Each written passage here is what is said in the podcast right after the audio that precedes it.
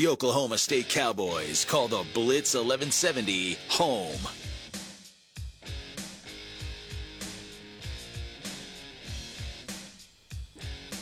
Scott, I need to hit up my man Big O and find out if there's any truth to this rumor that the reason why the Bills are winning is because they're sacrificing people by throwing them in the pit, the giant gravel pit that is the construction site of their new stadium right across the street from Highmark Stadium right now, because that's been going around on social media that uh, ever since they had an individual, real the the real version of this is that back when they started on their run uh, they, I think it was against maybe the Raiders when they started on this stretch of, of winning games.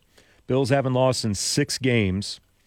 Uh, there was a fan that basically, yes, September 17th, the Bills routed the Raiders 38 to 10, and there was a guy.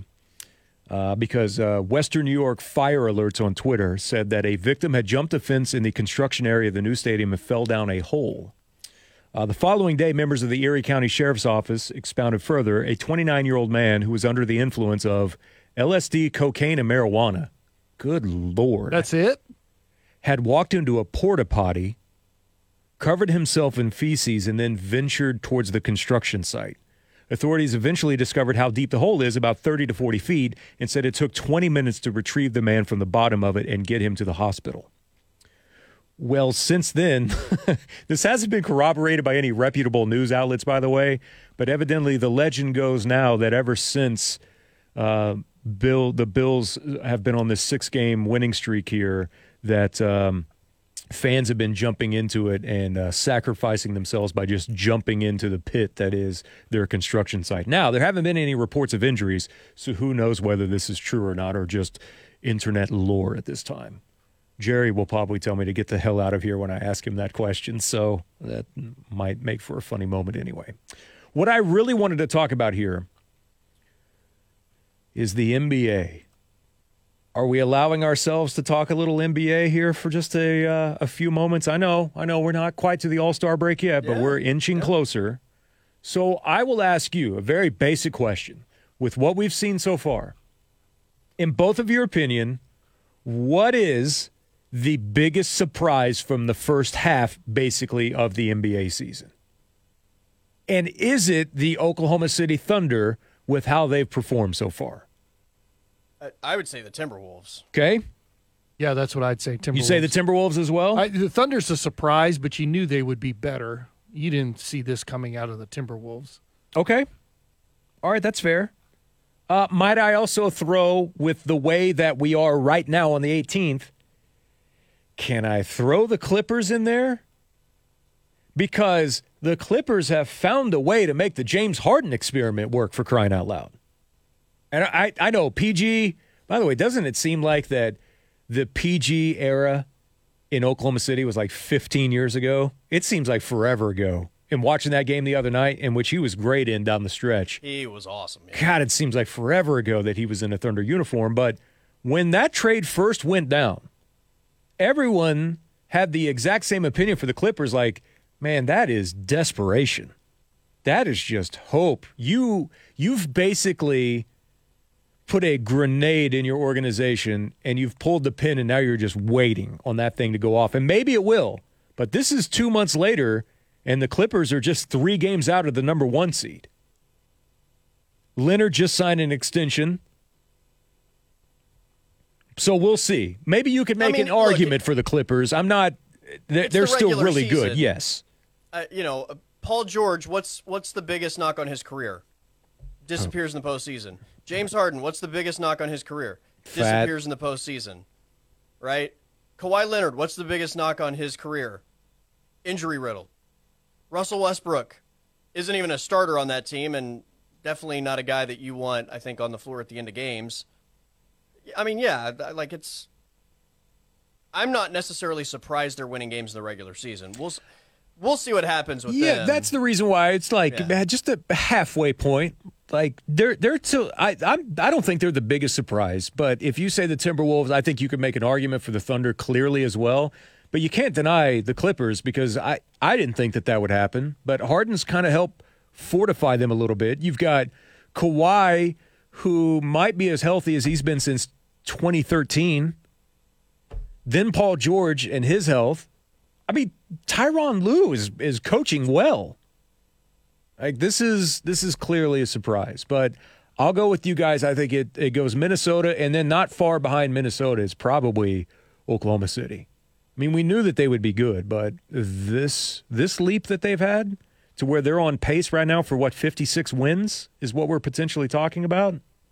And I not sitting here forecasting the future because I and I think I said this the other day, got to make me I got to see it to believe it in the playoffs over a series. Are they capable of winning 16 games in the postseason? I don't have the answer to that right now. But so far, right now, from what we've seen and what we've known about them from July, the big question I saw this from one of my favorite writers, Michael Pina, wrote said back in July 1, I wrote about the Thunder's potential to make a leap and exceed expectations, wondering whether that they can become last year's Kings or how about a pre-drama Grizzlies squad from 21 to 22. That was the best case projection. For them to be on this pace right now and have an MVP candidate, can anyone really say that they saw this coming? I mean, I thought they would be a top four seed in the West. I don't know that I saw MVP candidate. Yeah, and see, I didn't. I thought that they would be right there in the six seven spot, and I'm probably on the low end of that here, at least regionally. But yeah, if you had asked me before the season if the Thunder are are in the top four of the West, I would have said yes, and I wouldn't have been shocked by it. I don't know that I would have predicted the Clippers would have been this high in the regular season, but I I would have said that wouldn't shock me if it happens. If you had told me that Minnesota was going to be at the top of the Western Conference, I would have been shocked by yeah, that's fair. That's fair. Has SGA put himself into the category of favorite player to watch this season? because there's a couple. There's still, you know, Jokic is still up there. You've got Giannis, a lot of guys that are on that list, but Shai is finally getting a little bit more national attention than what he just did from from a regional standpoint. I still don't think he probably gets enough national love. Yeah, I heard Barkley talking about it like last week. Like you guys, you guys need to watch Shai and watch watch what's going on. And there have been a few other like national voices, but it's still probably not to the level that it should be. Well, and part of it, and we talked about this with Jokic, I think it was last year or the year before, and how much how much love he wasn't getting at the time. And it's you know, to some degree they're similar in this way. Like neither one of them is the like highlight type of machine player, right? They're not going to just wow you with like big dunks and and th- like they don't do it that way, right? And so their game maybe doesn't excite people the way that that like an Anthony Edwards would, right? Or or some of the other like players, superstars in the NBA that that will wow you with like the athletic plays they make. And I think that's part of the reason why Shai gets overlooked because he's not out there doing these, you know, making these crazy uh, you know, dunking over, you know, athletic type of plays. He's just incredibly skilled and beating you with skill over and over and over.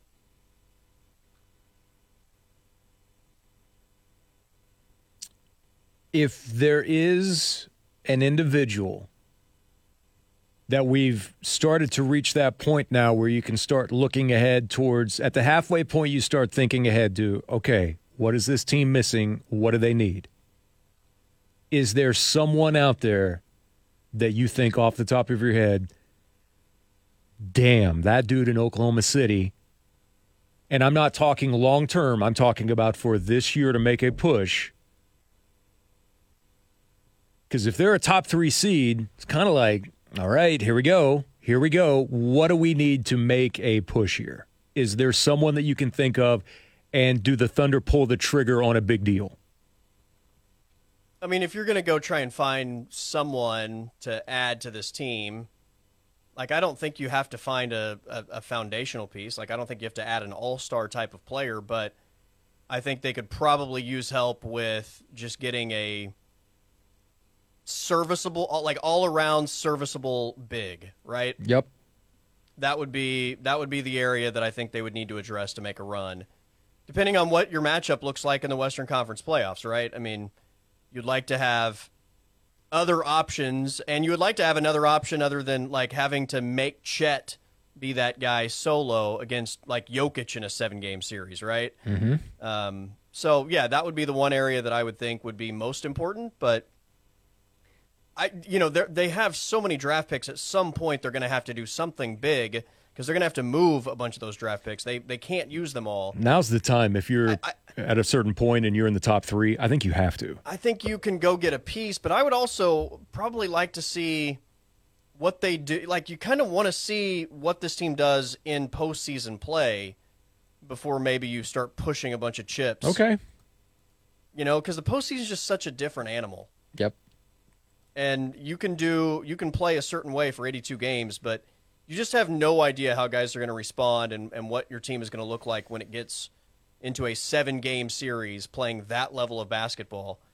And yeah, I mean, I, I would, I think you could, you again, you can make trades to I think help this roster, but in terms of making doing something big with a, a piece that might be around for longer than a year or giving up, Yeah, I don't like think a it's- ton of assets for one guy. Like I would probably want to wait till next season to do that, just simply because you just want to really see what you have with this core group in the postseason. Yeah, I think you you've got so much and so many. Um, what doesn't move for someone like Kelly Olynyk? I mean, how how much is that going to cost you from Utah? You know, what if you made a Yeah, move for? that, that shouldn't cost you. what about. Markkanen? that? Would cost you quite a bit more. What about Bridges from from Brooklyn? That would cost you a lot. That cost you quite a bit, right? Yeah. So there are levels of it too. And you know, Brooklyn's probably looking at that and being like, "Man, I mean, he's, God, he's so good.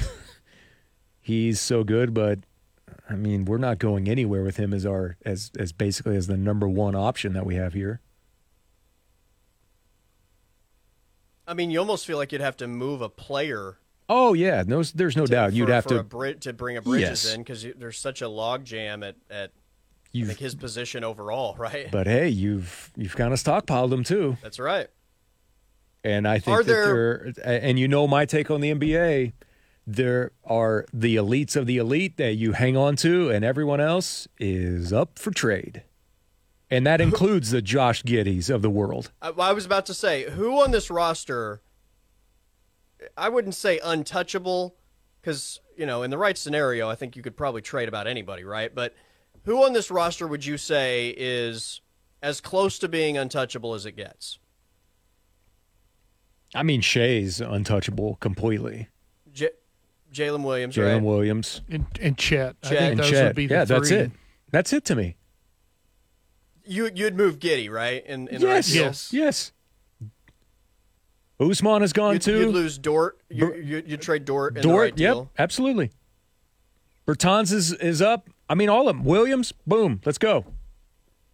I would say probably Wallace would be my my next guy that I would hold on to the most. Well, yeah, because the the thing with that is, is Because of his that you you watch Wallace and then you watch Joe play, and you're like, man, them in a place where they could actually get a little bit more time Yeah. for them to be able to develop. Also, you got to think about too. Uh, I mean, in today's day and age, it's about trying to open up that floor for some of those guys too. And it's uh, it's a crowded floor at times watching them try to play. That's for sure.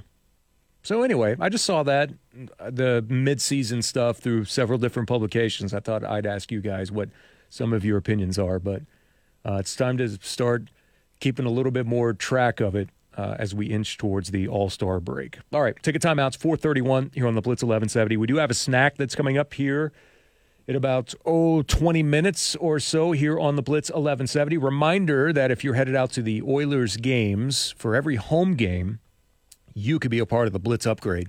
where they will pick a winner that are in the cheap seats and move you down closer to the ice. It's the Blitz upgrade, courtesy of the Tulsa Oilers and the Blitz 1170. We'll take a time out. I'll come back with more next year on the Blitz. The Blitz 1170 weather, provided by Community Care, your locally owned health plan.